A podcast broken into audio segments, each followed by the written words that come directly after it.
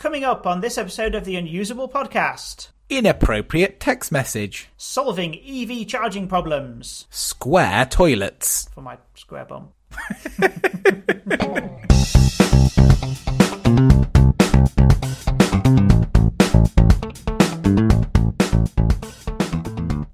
Hello and welcome to the Unusable Podcast, a podcast for um, uh, I've lost the words. Uh, where we discuss the importance of user experience in technology and the world around us, and we talk about great design that just works or moan about it when it doesn't. Hi, Slick. Andrew. Absolutely Slick. as slick as it comes. I, I kind of cocked it up there, but I, I think that nobody noticed, and we probably got away with it. Yeah. Smooth. It's not like this has been recorded or anything, is it? No, right. So, hi, I'm David Ball. Uh, I'm a front end web and app developer. And my name's Andrew Waite, and I run a software company. Can't believe someone trusts me to do that. Yes, you do.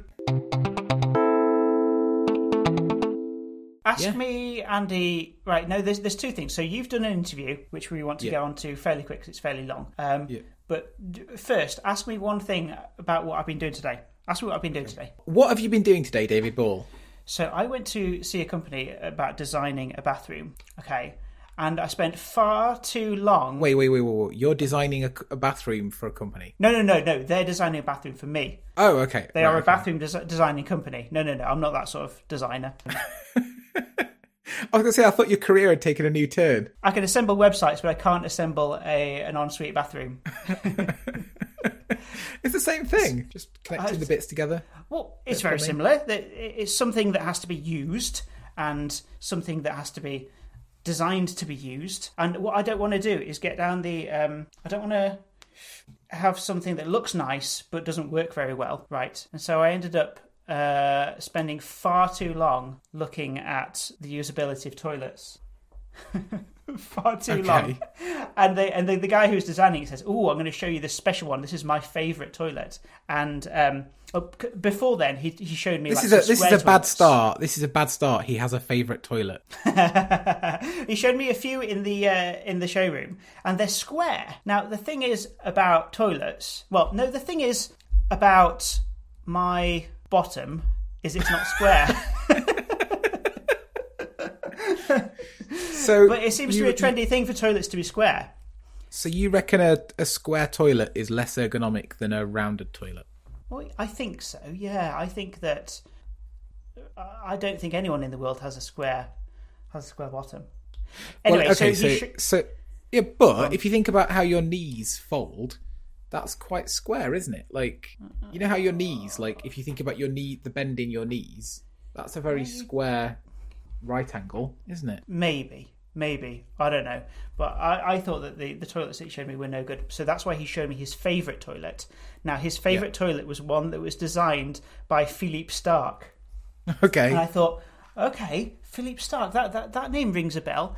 And Philippe Starck is the is the French designer who created the um, the lemon squeezer, really trendy looking lemon squeezer. Do you know what yeah, I I mean? think I know. Yeah, the one that's like a like this, is it? It's like a it like a tripod. it looks like a like a robot from War of the Worlds. Yeah, yeah, yeah, yeah.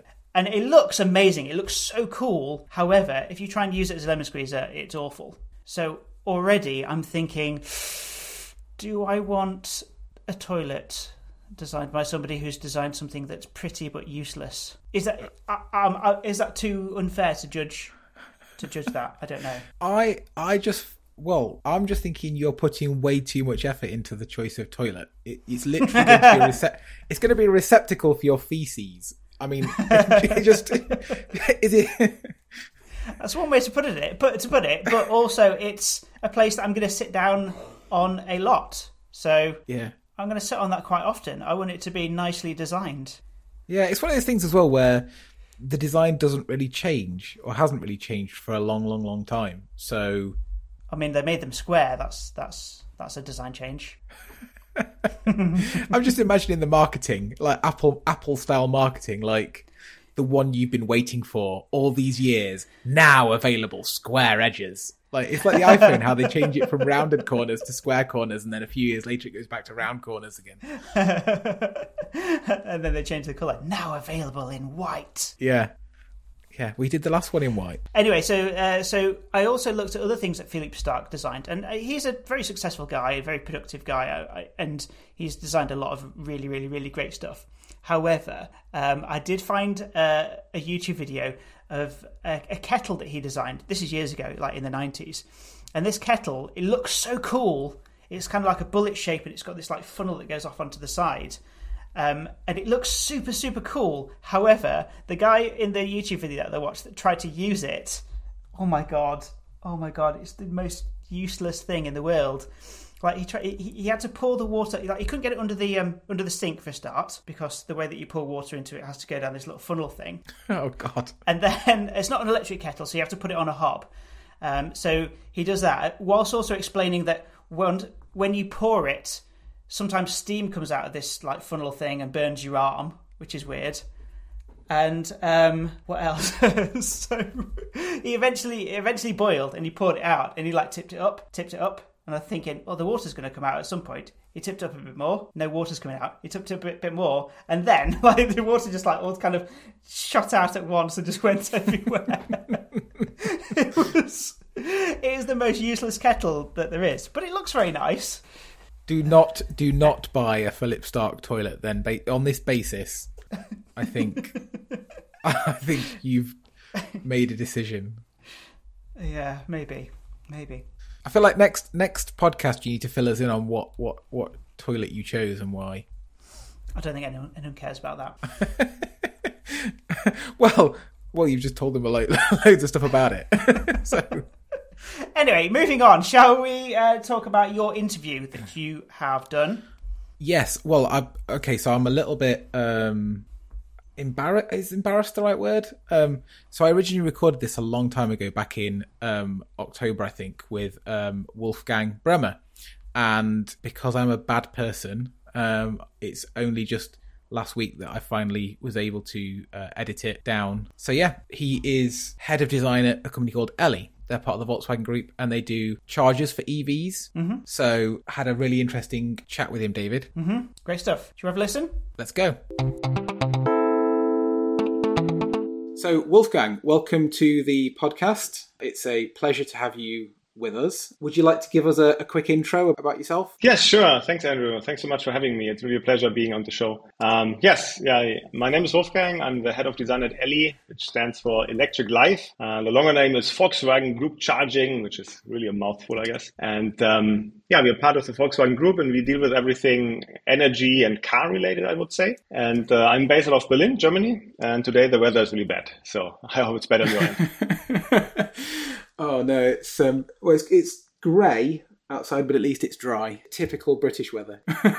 yeah, I think we got some of this over here now as well. But we, we share a passion for cars, there, right, Wolfgang? Like, uh, I I know I know you're in the industry, right? You're in the EV industry. But, um, I think you had a, like a classic Mercedes, right? That's right. Yeah, I inherited from my dad like a 1987 300 SL in in red, uh, nice uh, convertible, and um, it was really a pleasure to drive. I I always had to take a lot of care. You know, it's like should I really take this car to drive there? What if somebody dings it? You know, opening the doors, and it was like it's almost. I want to say sometimes it feels more like a hassle, but it's so nice if the if the weather's just nice and you you drive the car slowly and somewhere through I don't know, like yeah, I, I, guess take a nice drive somewhere. And so it's more like the drive is the destination than actually reaching a destination. And um, unfortunately, a couple of years ago, I had to sell it because we were moving from from Berlin to Vancouver, BC, and I looked into bringing the car over which might still be affordable, I guess. But there were so many, I don't know, small things like, oh, what if this is not filled out properly and that? And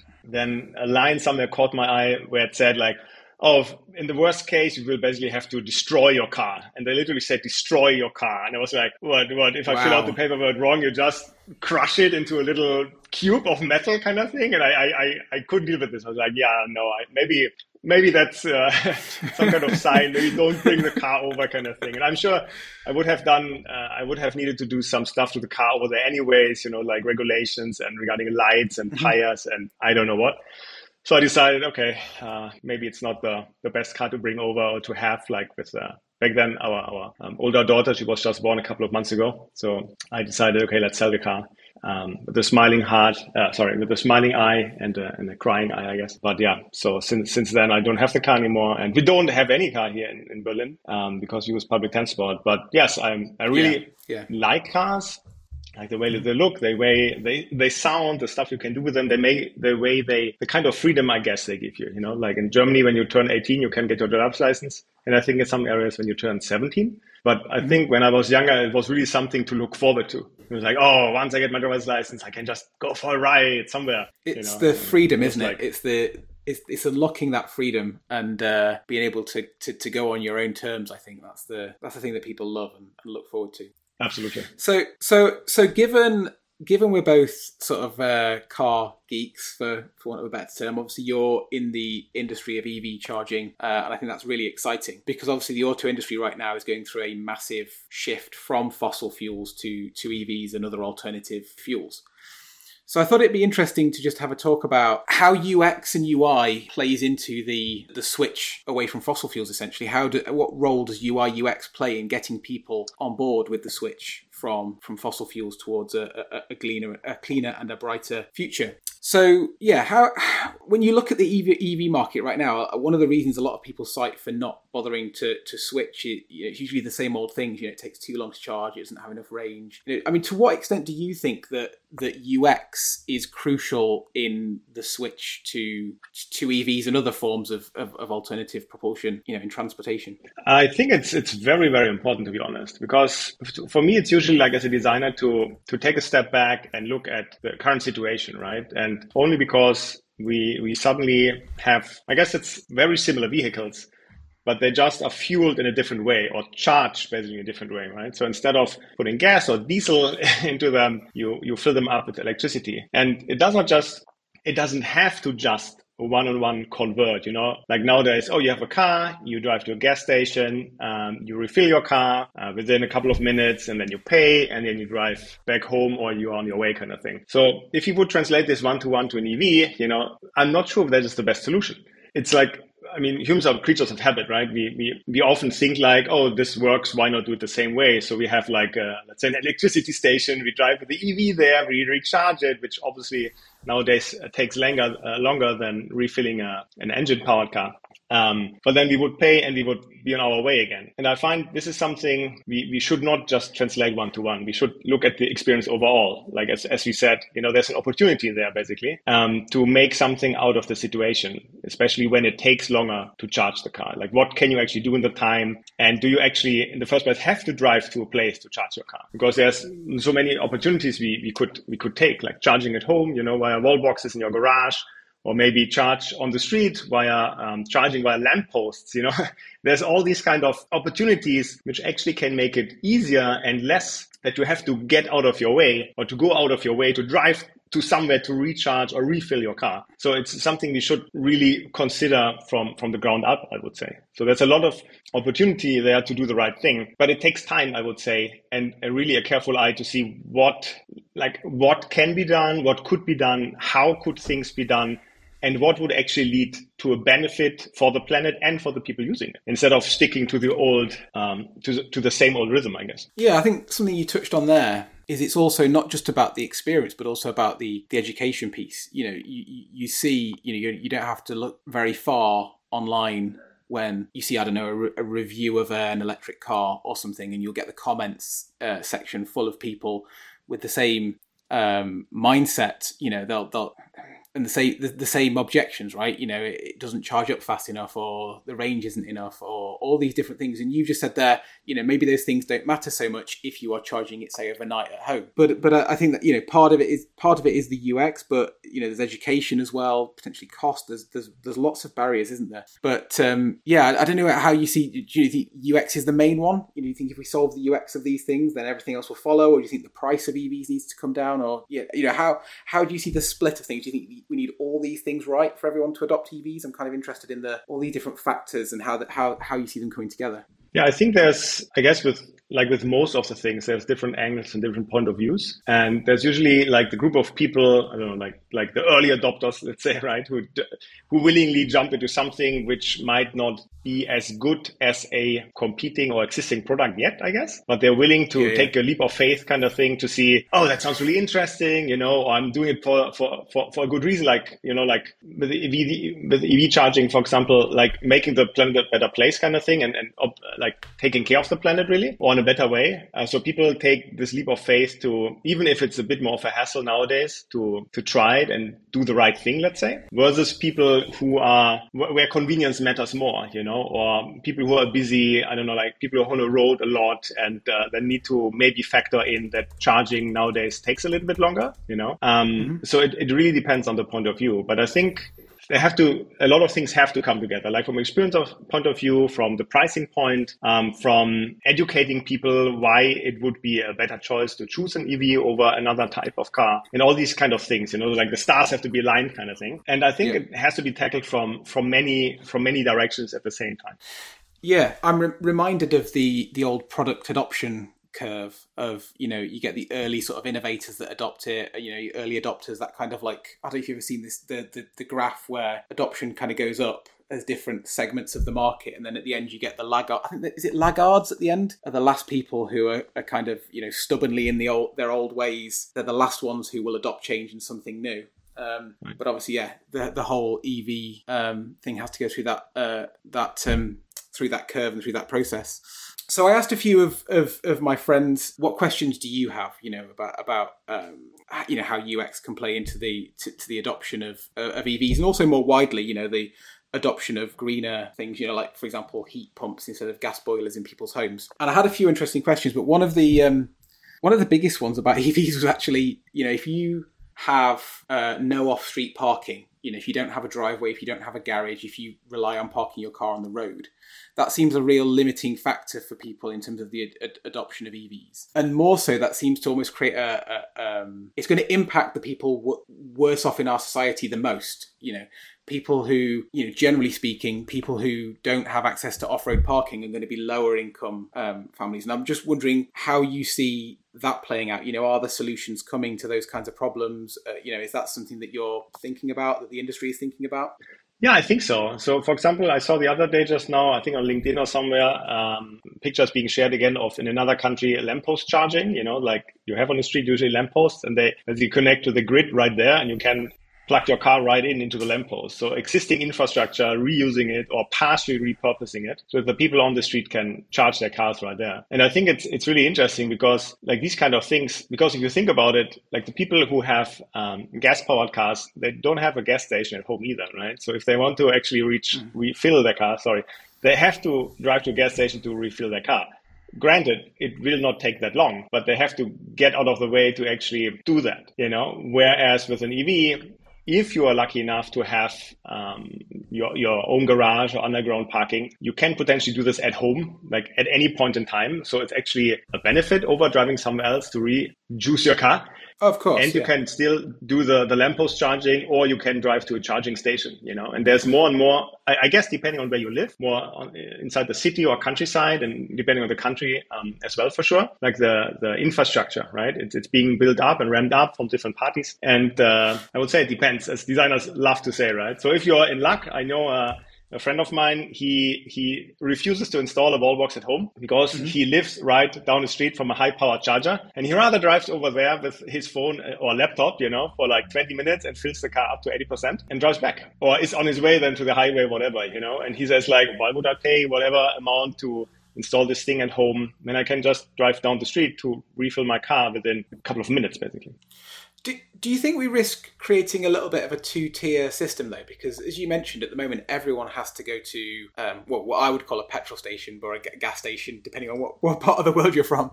Um, but everyone Right. pays the, the same rate, you know, whether you are wealthy and have a big house with a driveway or whether maybe you're less well off and, you know, you don't have um, that facility available to you, you're going to pay the same rate for fuel. Whereas um, with electricity, you know, if you've got a home wall box, that might be a lower unit rate of a, that you're paying for that because because that's coming off your house electricity. Whereas, at least in the UK right now, using public charging infrastructure is considerably more expensive. And I really, I, I personally am quite concerned about creating a two tier system here where we are penalising the the people that have to rely on public charging. You know, the charge points that are you know on the street or you know at a at a public service station or something like that. Um, yeah, I mean, is, is that a concern for you? Is there a, is there is there an awareness in the industry as well? You know, is this, is there a general feeling, hey, there's a problem here we need to address, or is it you know is nobody really worried about it? I'm kind of interested, you know, from for your insider thoughts on whether anyone's anyone's really thinking about that or tackling it. Yes, I think especially nowadays or these days, the the yeah the, the the price of electricity is I think pretty much on top of of the mind for everybody involved in it, and yeah. to to, yeah. to think how how this impacts the industry, right? just like sometimes a fluctuation with, with oil prices for, for, for the gas uh, has an impact there, you know. So I think it's it's mm-hmm. definitely there. And I think depending on the company, they are trying to do something about it. You know, can we lower the price here and there? Can we offer a different kind of tariff? You know. And usually it's like, um, I, I, would say as somebody who's new to the EV stuff, you know, it's like how you charge a car and how you pay for it, like these kind of tariffs, you, you don't usually just drive. I mean, you can drive to a charging station and just pay as you go, let's say. Um, but often you can also book like like for like with the cell phone company, you have like your your monthly uh, price for something, like a base price, and then the the the price per uh, kilowatt hour is lower, for example, right? So yeah. Uh, there's other options you the companies could offer, you know, like, oh, maybe we can lower this price and adapt here to, to, to the market conditions and stuff, right? So I don't think, uh, so uh, we definitely don't want to create uh, a divide in the, in the in the people, right? Like allowing some people to charge, yeah. and, and, and, this I, I think definitely not. I think we, we rather want to do the opposite, right? That we want to encourage people and enable people to to drive greener cars, which are better for the environment and are affordable to no matter who, right? And if you look in the car industry. I think there's so many brands now building EVs in uh, all certain kinds of brackets, like from really really small cars to medium sized cars to luxury cars. You know, like you can find anything, pretty much anything. In any kind of price level, right? So I think the mm-hmm. industry is very trying to address it as a whole. Yeah, yeah, definitely. One one of, one of the things I find uh, personally quite interesting is as we move towards green energy creation, so away from things like coal and gas to generate our electricity, towards renewables like solar, wind, um, wave power, things like that, that you have a problem, um, which is that with with gas you can just you know turn up more, turn up the gas and you'll get more electricity. So as demand changes through the day um, or if you have a spike in demand you're able to meet that demand by generating more the problem with a lot of renewables, obviously, is that you can't just say turn up the wind. You can't just turn up the sun when you when you want more of it. So we have this problem where there is a gap between the demand and the generation. You know, you might generate a loads of electricity in the day when there's low demand, but then everyone goes home and turns their lights on and their heating on, uh, and there is huge demand, but there's no supply anymore. So, trying to align um, supply and demand, I found that quite an interesting area to, to look at. And I just wondered if how you see EVs can play into that, you know, with things like, I don't know, maybe tiered charging or charging for different times in the day. I don't know if there's anything that kind of insight there that you have into in, into that sort of aligning demand and generation um, of, of, of the power that we use. Yeah, I think that's a that's a very important point actually, and I think it goes beyond just EVs and like the the grid, uh, the power grid in that sense, because um, so at least in, in Germany, it's it's also about, and I'm sure in other countries as well. It's about like when you when you nowadays, um, I think I'm not sure if it's whole of Germany or only Berlin where I live.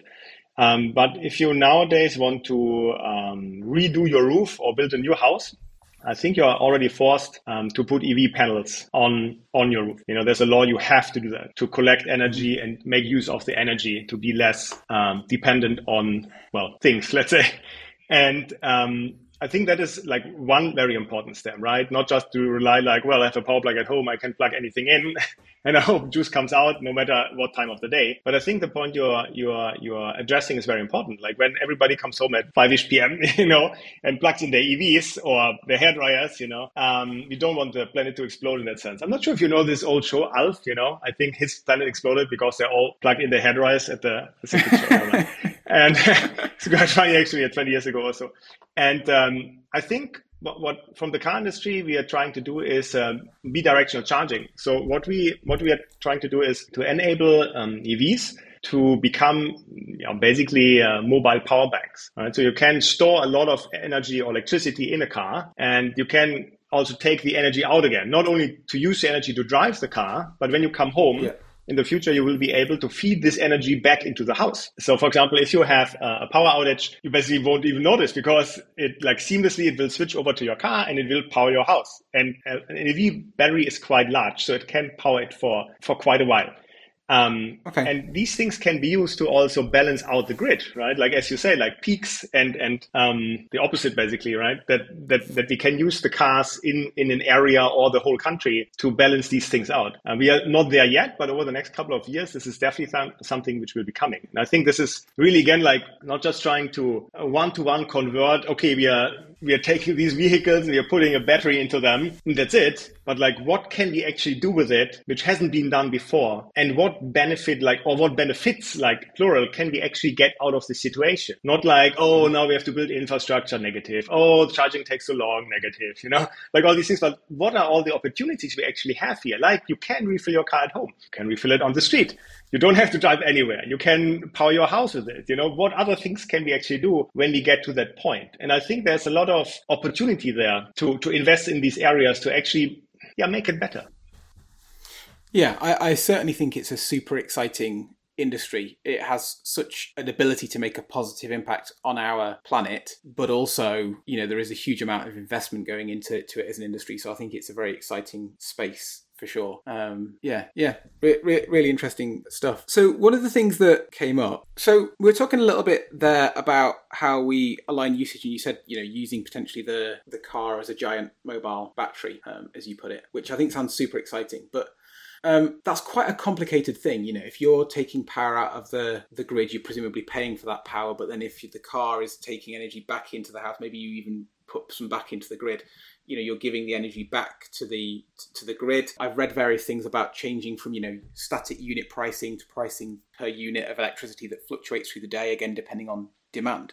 These are quite complicated, complicated topics. And if you imagine the actual end user, they just want things to be simple, right? They just want to plug in their car, know that they can charge it. They want it all to practically work for them. They don't really want to micromanage the, you know, oh, I better unplug my car for 10 minutes right now because there's a sudden spike. Or, you know, these these are real challenges. And, and, also, you mentioned there, you know, that, that potentially there's an outage, the car takes over, you don't notice the outage, but then you come to get in your car and your car's only got, you know, 30% charge and you can't do the journey journey that you're expecting to do. So I think there's a lot of challenges there. I, do, I don't know if you could speak a little bit about those challenges and, and what you see they are and how you think they'll be solved. Is it more automation? Is it education? You know, what are the ways to solve the, the that, that missing piece there? Because it's something complicated we're trying to solve but yeah i don't know it's it's how do you get the user on board with it and, and, and using it yeah i think that's a very good question um, i almost would compare to something like what what apple uh, seemingly constantly tries to, or what Apple seemingly always is able to pull off, like stuff like AirDrop, you know, which is uh, for the people who are not familiar with it, you can basically just copy and paste something from your computer to your phone and the other way around, and it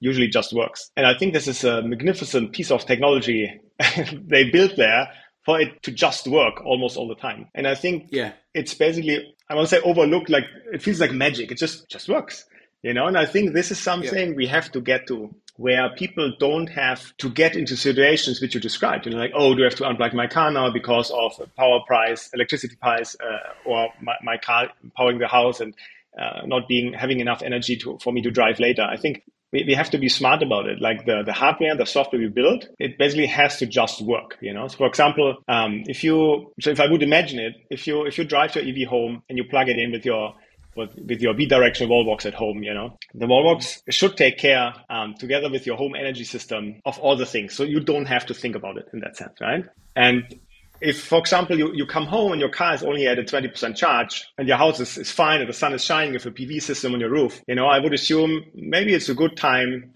depending on the time of the day and the electricity cost, maybe now is a good time to charge the car. Or maybe, as we talked about earlier, you come home at exactly 5 p.m. and there's a surge. Maybe the wallbox decides, yeah, now is not a good time to charge. You know, um, maybe, and this is very futuristic now, right? So, so, maybe the the wallbox or the app on your phone, which is connected to that, can see um, your your your calendar and knows that you're not have planned any trips for the rest of your day. Just like when you have yeah. on, on your iPhone, you, you, you, you, you have a, I don't know, dentist appointment later and you have the address in, it will tell you, hey, now it's time to get going because I know where you are. I know how the traffic conditions are. I know where you want to get to. I can tell you will take at least 43 minutes and not the, the usual 30 minutes kind of thing. And it will, it will tell you. So if I could think about it like this, that the, that the energy system will know you don't need your car charged, um, for until, until tomorrow morning, for example, then maybe it will only start charging at 4 a.m. And maybe it happens to be that at night you have an electricity tariff where at night the electricity is cheaper than during the day, right? So it will only charge the car at night then automatically, but it will take the hassle out of it. So you don't have to make these kind of decisions in an ideal yeah. world, right? And yeah, yeah. but I think what we don't want to do is we don't want to be too smart about things, right? There should always be an option like, hey, uh, I didn't put it in my calendar, for example. You can't know that I'm going to the dentist later, which is an hour away, or a friend who lives in the next village or something. Um, there should always be a way to, of course, to override and say, no, no, no, I want the car charged now, no matter what. Yeah, I cannot yeah, wait until yeah, I don't know the yeah. sun comes out and uh, uh, the PV charges the car kind of thing, right? Um, but I think there there is ways to to make it easy and convenient for for the user without having to overthink stuff, right? To me, it's it's yeah. almost similar to when you when you ask a person who uses let's say an iPhone if they ever went into the settings um, of the iPhone to change anything, right? And then you, you you get the people who say, no, I never open my settings. You know, it comes out of the box. That's the way I use it. And there's other people who say, yes, of course, I go to the settings like once a week i read an article or whatever like you know website oh you should change this setting to i don't know serve another, like save another 1% uh, battery on your phone and i will go in and, and tweak this you know or location data or whatever so it, there's like these group of, of, of people where I think for some, the ones who will never enter the settings, it most likely will just work. And the other ones, sure, there will be some options probably where you can play around and can adapt and tell the machine hopefully only start charging then, or this is my power tariff really, and, and adjust or fine tune things, right? But overall, I mm-hmm. think in the end, it, it should just work. It should take the hassle out of it, right? Yeah, it, it reminds me a little bit of the smart thermostats that you get. So in our in our old home, we had a Nest thermostat. In our current home, we have a Tado, Tado, however you pronounce it, right. and they have controls. But it, you know, I, I, think the Nest was better probably than than Tado at this. But you can leave the nest pretty much to its own devices and it will learn when you come and go. You know, all you have to do is say, I'm not comfortable, I'd like it a little bit hotter, please, or I'm too hot, I'd like it cooler. And the rest, it just kind of takes care of. It builds a schedule for you, it heats your home in advance of when it thinks you're going to want it warm. So it's it's quite clever in, in that regard. Um, and I think they've done a, a, a, good job personally of delivering the kind of experience that you're talking about, where it's fairly seamless and simple, but there's a lot of complexity going on under the hood. I actually thought talking about Nest, it was quite interesting what they were doing in the US in terms of um, when there is a surge on the grid, because obviously in the US they use Nest to potentially control electric AC units. Um, and what I think they built in was some kind of remote kill system. So if there was a sudden surge on the, the grid, they could remote kill the Nest thermostats for say a period of 15 minutes. So people wouldn't notice you know 15 minutes isn't enough for the home to heat up to a point where they um, notice that they're uncomfortable but you're just saying just let's just kill the demand just for 15 minutes and then we can we can allow that to continue. But I, I do think that kind of thing is is really interesting. You know can you coordinate together you know EVs, the energy grid, you know all these batteries, all these consumers, all these different devices, but in a very intelligent, almost like hive energy grid where everything talks to everything and it's all kind of se- seamlessly. I mean, I, I appreciate I'm talking about a, a dream future world, but I think that's a really exciting thing. But also, it presents so many challenges. You know, can you? I find it so strange, you know, giving Nest consent to shut my heating or AC off. You know, yeah, Nest, go ahead. You know, if you need to shut my heating or cooling off, go ahead and do it. I, f- I find that a really strange, from both a, a, a, moral and a legal standpoint. You know, there's so many challenges here to to to to, to solve. um, for for people in the industry. Yeah, I think it's it's definitely not an easy feat. But I, if I think about it, like for example, the, the technology we're using like right now, you know, to talk over the internet via different potentially different computers and, and setups and stuff, and it works, right? Or before before that, yeah, like yeah. telephones and stuff, right? Across countries, over the big pond and stuff, you know. So it's like it's, it's possible, right? And I think yes, it's it's it's it's complex for sure, and it will definitely require it will definitely require um, yeah smart people to come together to find meaningful solutions. Um, but I think partially this is already what's what's happening. So so we are planning to build a house, and we are we are looking into um, having for for the heater like one of those uh, heat pumps, and then yeah. I I read a little bit about um, and, and a PV system and so forth. So I was reading about that when you want to collect um, energy and you want to be able to feed it back to the grid um, via this heat pump system and so forth, you here, at least in the area, you have to agree to them being able to remotely shut off your heat pumps at times. So that like the, the system for, for putting the energy back and getting the energy because they want to avoid yeah. these power surges and stuff, you know, which reminds me exactly of what you just said with Nest in the US because it's basically the same thing, right? And this is already yeah. the case nowadays. And of course, now you're adding another, I want to say factor of complexity. If you have giant power banks driving around everywhere, what does it mean, you know? But in the end, they're already doing it. It's just another piece to the puzzle, I would say. But yeah, on the from the experience side i think it's it's probably a different story as you mentioned as well. Like how do you feel about that? That that you're giving consent for these things to happen without you potentially knowing that they're happening or when they're happening. It, it probably makes you feel uncomfortable or maybe almost like an invasion of privacy maybe you know yeah so i sure, think these are sure. things which which have to be addressed in a in a meaningful way and not just like well sorry it's in the fine print you have to sign it otherwise well, it doesn't work kind of thing but like yeah where we have to pick up people early and explain why this is the case you know and i think this is yeah. this is always a very good thing to do because you don't want the users to be in the dark and they go like, what, what, just happened kind of thing, but more like, hey, did you know we're doing this? Or did, did you know these things about the power grid? And do you know about power surges and, and how we use electricity and like the educational part to really take people by the hand and explain to them why things are happening so that they can buy into it and they can understand you know? Because once you build up this kind of level of understanding and this level of trust i think trust is very important in this in this in this concept right? Then then most likely people yes. will buy oh yeah, that sure. makes sense. You know i understand. Makes sense. Sure go ahead, do it, you know? And it's not that the middle of the day your house will be out of electricity and you're like, well, tough luck kind of thing, right? So that's yeah. not going to happen because they know you have an EV, uh, you have a power bank, um, you have the PV. It's not suddenly you're going to sit in the dark or on the cold just because of that, right? Yeah, I, I remember looking at something where someone was building a, their own sort of energy monitor for their own house, and they had this device that um, I think like clamped onto the main electricity feed for your house, and it was able to detect the level of current flowing through it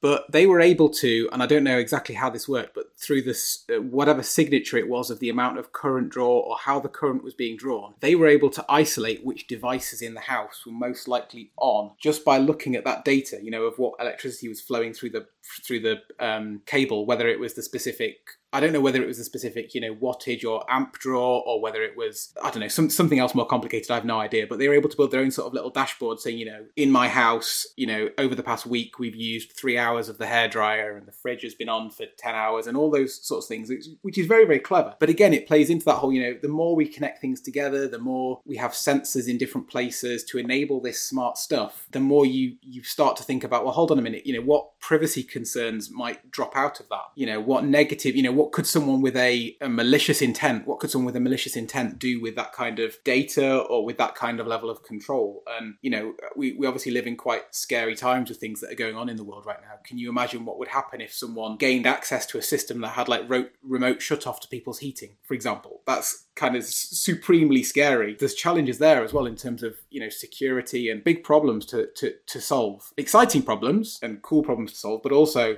yeah, lots of things to think about. Oh, for sure. And I think especially like if I put my, my, my German hat on, I, I feel like in Germany we are always very privacy conscious, you know, like uh, I, still feel like yeah. many sh- shops in Germany you can't use credit cards because oh it's going to be tied to you. And yeah, I visited Berlin a few few years ago, and and if you go off the main tourist kind of the main tourist areas, as soon as you leave, all the restaurants are cash only, and I, I found that really really really strange because yeah. I don't think I've ever been to any other major major European city and not been able to get by with just a credit card. I found that really really strange. Yeah, it is, and I think I think it's at least two factors coming together. Number one is privacy concerns in the sense of um, I don't want the I guess the credit card company to know where I go eat like build like a like a, a like a habit habit profile kind of thing of the people um, yeah. from privacy yeah. point of view. And I think the other one is um, the cost which is involved for the for the merchant, right? Because as soon as you pay with a credit card, the merchant has to pay a fee, like I don't know, whatever percentage depending on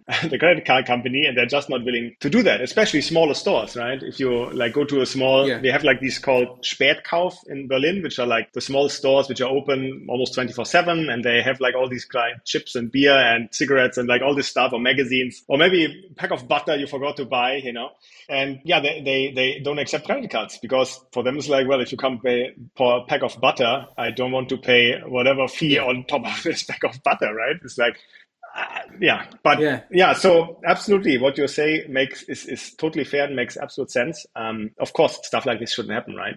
Um, that somebody can take over a system and, and, and any of that. And well, yeah, we will for sure do whatever we can to not let it happen, obviously, um, especially again, speaking as a German who is very privacy conscious. Right? So no, it's just, it's just interesting exploring the, the, or at least I find it interesting exploring the, the, the, the problem space and, and thinking about some of these, the, these challenges in, um, yeah, what we're going to face in the in the near future. So I don't know if you, how much you're able to share, but I thought it'd be interesting. Obviously, you're in the industry doing um, no doubt exciting things. Is there anything you could share with us about things that are coming? Maybe anything that we haven't talked about so far. You know, what does the future future look like for green energy? Is there anything that yeah else that you can share about that? Well, I'm not sure what I can share, but I think I think what what and I, think I teased on, on this in the beginning is like that we are in this area in, in a situation where we can really think out of the box and not just try one to one to translate what currently exists and redo this for EVs kind of thing, but really think about what what yeah. are possibilities, right? And um,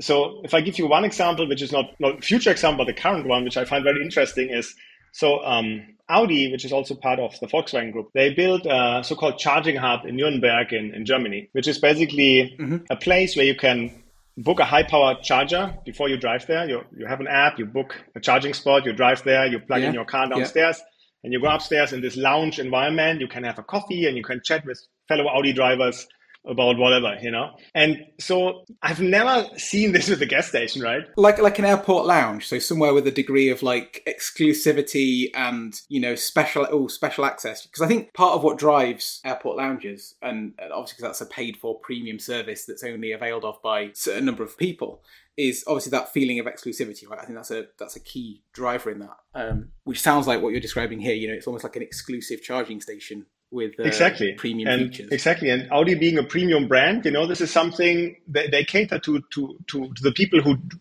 drive Audis, you know, and it's like, yeah, that's that's what I give this a try, and and I think this this is, you know, I'm not sure if ever somebody thought about turning a gas station into a lounge kind of thing, probably not. Um, but you know, so they're trying to make it nice and I want to say desirable to actually go there, have a coffee, chat with other people, maybe use it as a meetup point close to the um, Nürnberg ring and stuff, you know.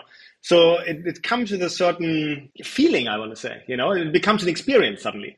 So there's a lot of opportunity which yeah. can be done, which has not been done. And I want to say the sky's the limit. You know, you can dream up what you want kind of thing. How can we turn the charging experience into something which is which is nice, you know. And usually people say, "Oh, it takes so long to charge," but it usually takes so long because, or it feels it takes so long because, sure, if you stand somewhere in the rain and you have your a low powered charger, and it takes it just takes so long, you know. But if you are in a place you have a good conversation and a free coffee kind of thing, you know, it, it doesn't feel like you're waiting for something. You're just having a good time and you return to your car and everything is, is nice, you know? So just like at the airport lounge, I think nobody actually likes being at the airport. It's just a hassle. Oh, you have to get yeah. to the airport. It takes time by public transport, maybe. And then you have to wait there. And nowadays, especially security lineups take so long. I'd rather be there two and a half hours before than an hour just in case. And then you're stuck at the airport and you're sitting on one of these uncomfortable chairs or benches, you know? So it's like somebody decided, ah, if you can turn this into a better experience, not that people actually want to come to the airport, unless the Singapore one maybe,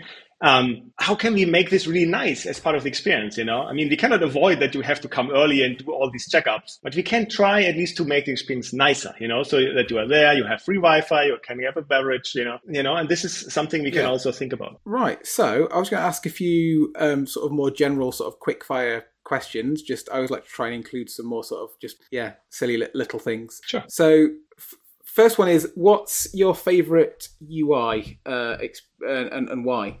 What's your favorite UI Well, why? that is uh, that's a very good question. My favorite UI. Um, I'm honestly not sure. I really like the things. Very general reply, but I really like the things which just work, right? Like what I mentioned earlier, like the copy and paste across devices, where you don't even feel like where the design is not even visible in that sense. It just works. Like design is going out of the way. Like these kind of Yeah. things, I really enjoy. And the opposite probably is something like where you notice that something obviously doesn't work or is shoehorned into something. You know, then to it's like, yeah, Yeah. sorry, that that, that doesn't work. So so yeah, I'm get, well. Would you say Apple? Because you mentioned Apple Apple earlier. I think clearly an, an influence for you. Or a, Yeah, I think so because often they, they seem to get things right. You know, it's like uh, our dynamic island, right? I mean, everybody hates the notch or loves loves to hate the notch, I guess. You know, but then they came up with this dynamic island, and suddenly it's like a whole marketing thing on it, what you can do with a notch and how wonderful it is, and all these kind of things. To me, is mind blowing. But So what's what's sorry I don't I don't know what that is. What's Dynamic Island? oh, like from the new iPhone 14 Pro, whatever, like they have like this notch at the top. I haven't seen like this. this, like the pill shape thing at the top. Um, And they're basically because they know they have this hardware constraint there, they have to have the camera and the sensors there for the Face ID. They have a pill shape cut out in the display at the top. But instead of just having it there, they used Yeah. design and UI interface design to turn this into a feature. So like when you now have notifications and stuff, they all show up around and it's part of this little pill there and they turn it into an experience. So they're not trying to hide it. They're actually emphasizing it. Okay. And it's amazing. If you haven't seen it, you, there's a bunch of videos where they show No. like show it off from the keynote. And this is you know like Apple at its best, where they where they manage to sell you uh, a hardware constraint in a wonderful way. You know, everybody wants this because Yeah. it has this Yeah. hardware constraint. Yeah. It's amazing. That's kind of brilliant. I always do like to do that though in in in in my work is if you have a negative if something bad happens, always try and turn it into a positive. You know what I mean? Always try and turn it around and say what can we get out of this as a as, as a positive. Um Absolutely. I am actually, I must admit, a, a, a little bit of a of a slight Apple convert. So for the longest time, I resisted Apple tech. I was kind of one of those people who said it's expensive, you know, it's not worth it. And last year, I got. I- I'm speaking to you now on on an M1 uh, MacBook Pro, and it it kind of is it is pretty good. Uh, I mean, I'm not going to go as far as say it's perfect. I'm not. I've not completely switched to the cult of Apple like that. I think there's flaws with it, but it is an incredible laptop. Um, you know the the power it has, the fact that it stays cool, the battery life. It's yeah, it's very impressive. But it does have a pretty sizable notch at the top. exactly. There's the notch again. yes, Um, absolutely. And I, I, you're absolutely right. It's not perfect, but I want to say it's very close to that place. Like if you compare to other Yeah. devices or solutions, Yeah. it usually is able to pull really cool stuff off if if they want to. I think. so, who do you admire most in the world of you know design, UI, UX? You know, who's who's you know if you to pick one character that yeah you think is a inspiration. Uh, that's really hard. I mean, there's so many brilliant people out there um, who who achieved so many things on so many different levels. Um, I, I- I would have to throw out a couple of names, I guess, like like Steve Jobs, obviously, who's to me not a designer in that sense, but like a uh, like a brilliant business person, I guess, who was really good at what you just said, like phrasing things and really like giving things a really positive spin. You know, I guess maybe in his own bubble to a degree, but he was able to extend through this bubble, like to to really leave like as he used to say, like a dent in the universe kind of thing. Um, then, of course, Dieter Rams, for example, you know, it's like uh, the impact on hardware design and the, the, the th- things he did and is doing um, is very impressive. And um, but to me, another person is also Peter Skillman, who used to run, for example, the, the design team at Nokia, uh, where I used to work in the past.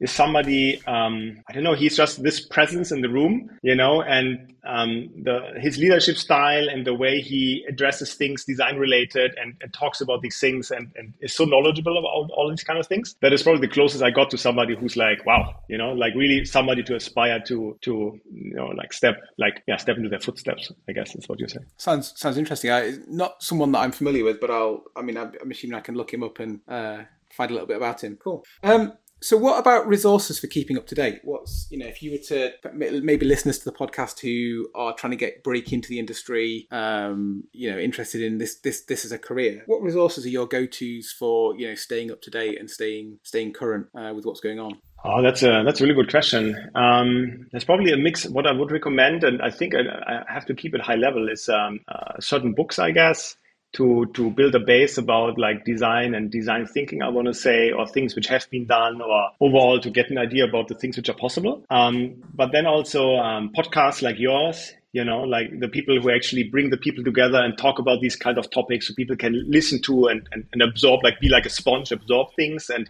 maybe get a spark of an idea somewhere here and there to, to inspire people. Um, but i think also I mean, there's a lot of, for example, like boot camps and all these kind of things. I guess varying degrees of, of quality for people to to start um, to do these kind of things. Um, uh, yeah, to break into the industry. And I think it's also just often, you know, t- yeah, spend your time or your free time in in trying things out. You know, like I mean, there's like Behance and Dribbble. Just look around. What's there? Is there something which inspires you? Can you try to, you know, use Figma?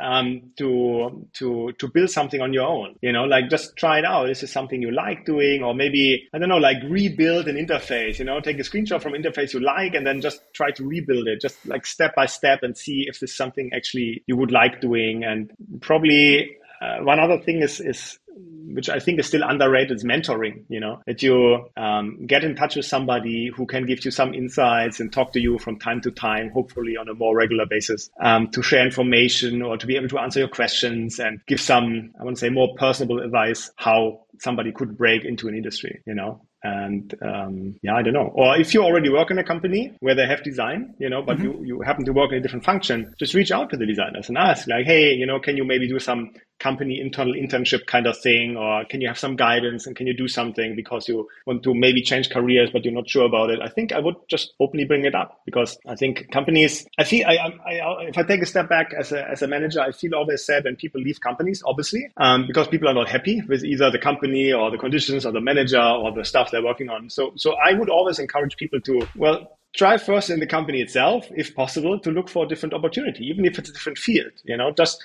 contact somebody. Usually they're nice people, right?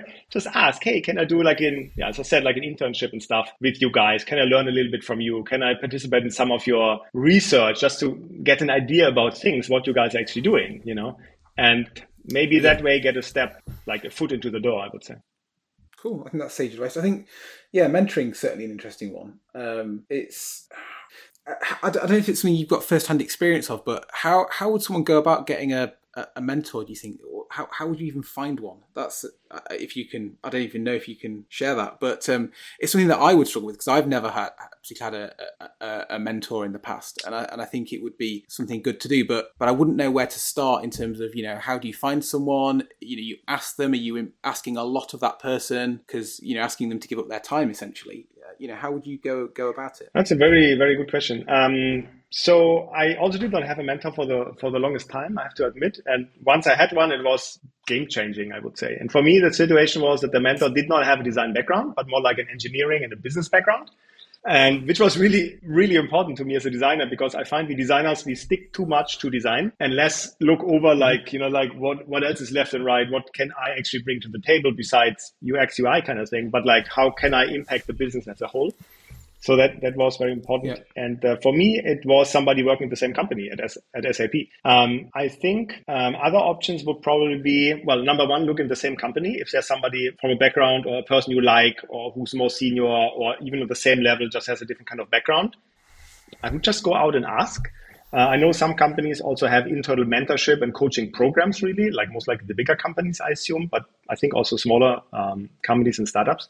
Um, I think there's also online services like I'm not sure what it's called, like adplist.org or so, um, where you can sign up to be a mentor and also um, try to find a mentor there. Um, and of course, in your circles, in that sense, right? Like everybody usually knows a bunch of people who know a bunch of people, you know, like or people in the same office building, for example. You you you cross path every day in the cafeteria or whatever. You know, when you talk about stuff, maybe just ask them. You know, so it really depends. I don't think there's a easy easy answer to the question. Yeah, it's just it's just difficult, isn't it? If you if you if you it feels a lot to ask of someone, right? Especially if you don't know them super super well. So yeah, it's a yeah cool thing, but but but getting there could be difficult. Uh, so yeah, last last of the quick questions. I just wondered if you'd got any sort of bad usability nightmares or or sort of a terrible experience that you've had recently that that you could share. You know, maybe anything funny or anything like that. Um, um, me personally, I don't think I had anything major in the in the like in the in the in the near past, let's say. Um, but I have always two things um, which are top of my mind because I find them very interesting. So there's this one picture floating around on the internet where you can see um, they can see like where the ignition of a car is, and they happen to place not the ignition like next to the steering wheel, but rather in front of it, kind of thing. Um, and, okay. and you can see that where usually the ignition is, there's a lot of scratches there from all the people trying to shove the key in, but yeah, it's yeah. not there, kind of thing. And to me, this is like yes, that's you're, you're basically missing the expectation here from what you built up as an industry over over the years. Yeah. Just always, and it's it happened to be apparently a rental car, um, which is really interesting. And I think the other example I really find, well, I guess I would find it hilarious. It wouldn't be so sad. I think Citibank in 2021, they accidentally sent 500 million US dollars because of a terrible user interface. There's a, a story, I think, on Ars Technica about that. Um, and they have a screenshot of the, of the interface and it looks like, let's say Windows like 3.11 kind of thing and yeah, it's just you know it's like really bad these these kind of things. And so avoidable i want to say. Um, but of course i'm sure there's reasons behind it especially with the ignition thing you know from the car industry. I'm sure I, not that i'm sure but i assume maybe technical reasons you know or price reasons or something. I cannot imagine somebody deciding from a design point of view let's just place this thing somewhere else you know and let's see how people react but yeah sometimes it's the small things which which which actually have a big impact on Right, so thank you very much for your time, uh, Wolfgang. It's been an absolute pleasure talking to you, and I'm sure um, our listeners will have really enjoyed listening to that. Yeah, have you got a social handle or anything like that that you want to share with them? Yeah, sure. So, so first of all, thank you so much for having me, Andrew. It was really a pleasure being on your show. It's it's really fantastic to speak with you. Um, yeah, people can find me on Twitter at Wolfgang Bremer, and uh, yeah, I'm kind of active there, so you can hit me up over there. Super. Thank you so much for your time, Wolfgang, and. Uh, yeah, speak again soon. Bye. Thank you. Take care. Bye bye. So, what do you make of that, David? I think that's it's really interesting. That is so. Obviously, EV charging is like a big, complicated. It's a complicated thing, isn't it? So, I'm kind of I'm glad that there's some smart people working on it. yeah, I know. I know what you mean the, th- the thing that I'm worried about is people who don't have a driveway, don't have access to charging facilities. The fact that that's going to cost them so much more to charge up their their cars on public charge points. I don't think anyone's got a solution to that yet. Well, not not not a viable one anyway. We'll see what happens. True. But there's there's plenty of places, uh, even in the small town that we live in. There's uh, a car park that's got got a fair few spaces. oh no, it's not the spaces; it's the cost. Yeah, you'll end up if you've got a drive lucky enough to have a driveway and a private charger, you'll pay very little for your charging your car. But if you unfortunately have to park on a street, you've probably got a lower income already. You've not been able to afford a house with a dri- driveway or a garage. Ge- massive generalization here, obviously, but you've then got to pay more to charge your car, you know, in a public place. Yeah. Can't solve it though, can I?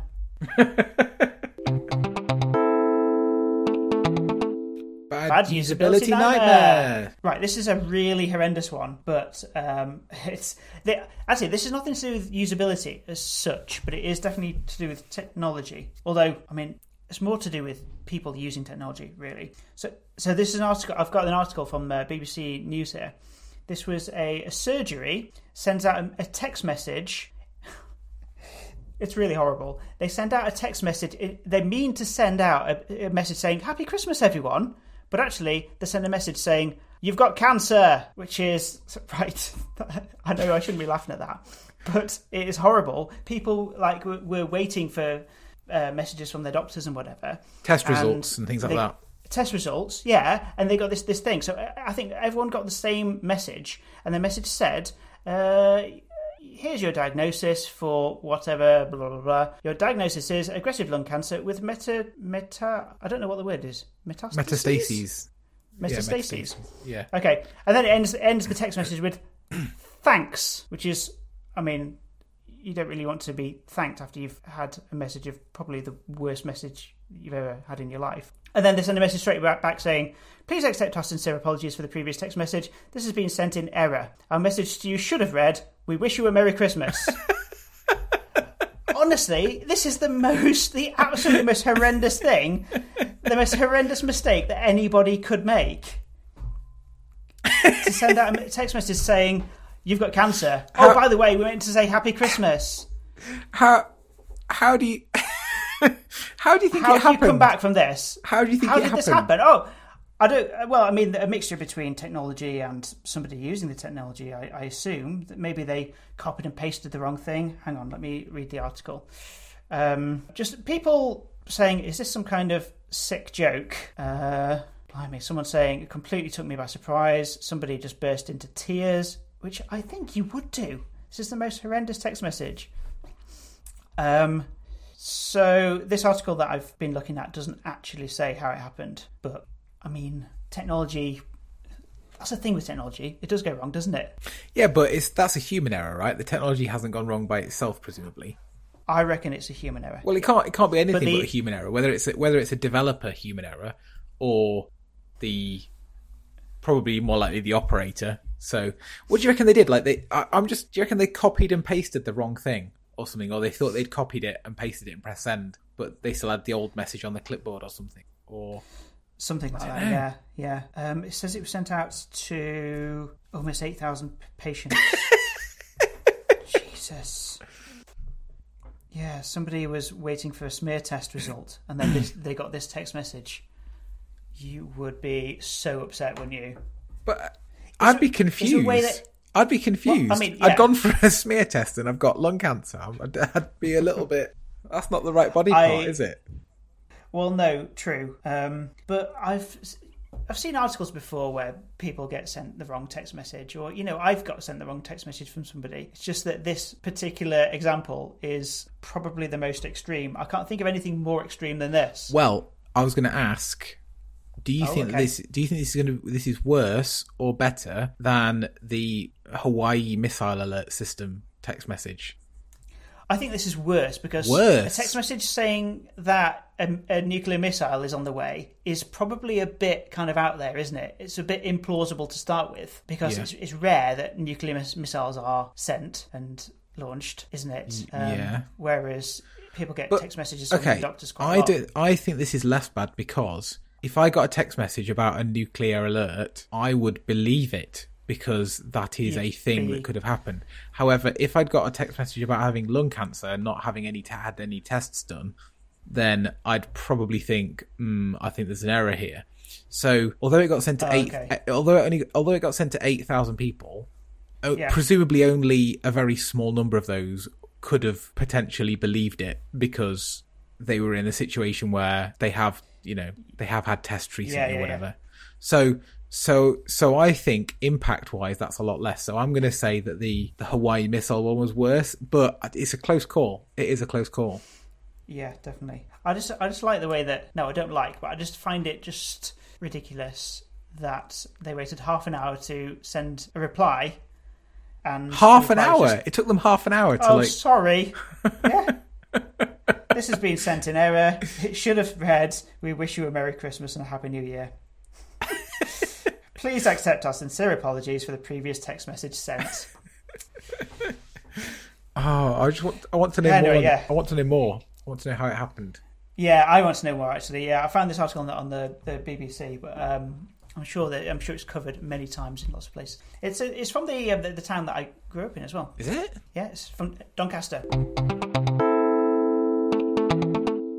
Anyway, that is the end of the podcast. If you've seen or used something unusable recently, we want to hear about it. You can email us at podcast at theunusable.com and we're on Twitter at Unusable Podcast. If you've enjoyed this, there's plenty more. The last episode was called Unsupported Eyeballs. And on YouTube, we've got a video called What If Your Shower Was a Website? We also have unusable t shirts and hoodies available to buy on the website podcast.theunusable.com. Music is by Gold5472. Please subscribe to us wherever you get your podcasts so you'll get a notification about the next one. Okay, that's it. Until next time, bye. Goodbye.